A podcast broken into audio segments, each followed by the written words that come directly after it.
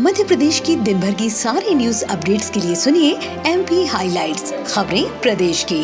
टीकमगढ़ ज़िले में महिला एवं बाल विकास और डाक विभाग ने मिलकर बेटियाँ छुएँगी आसमान, सुकन्या समृद्धि अभियान चलाकर कीर्तिमान रचा है। विभाग ने एक माह में अठारह हज़ार पाँच बेटियों को भारत सरकार की सुकन्या समृद्धि योजना से जोड़ा है। यही नहीं, अब तक ज़िले में सैतीस हज़ार पाँच सौ बेटियों के इस योजना में खाते खुलवाए जा चुके हैं। आज़ादी के अमृत महोत्सव पर 18 सितंबर को जबलपुर में बहुआयामी समारोह आयोजित किया जा रहा है।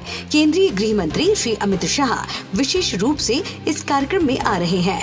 मुख्यमंत्री श्री शिवराज सिंह चौहान ने एक बैठक में समारोह की तैयारियों की समीक्षा की। सागौन उत्पाद प्रोत्साहन के लिए बैतूल ज़िले का चयन किया गया है। यहाँ सागौन उत्पाद मात्रा का आकलन कर इसमें वृद्धि की संभावनाओं को तलाशा जाकर उत्पादों के मूल्य संवर्धन को सूचीबद्ध कर विपणन की रणनीति तैयार की जाएगी।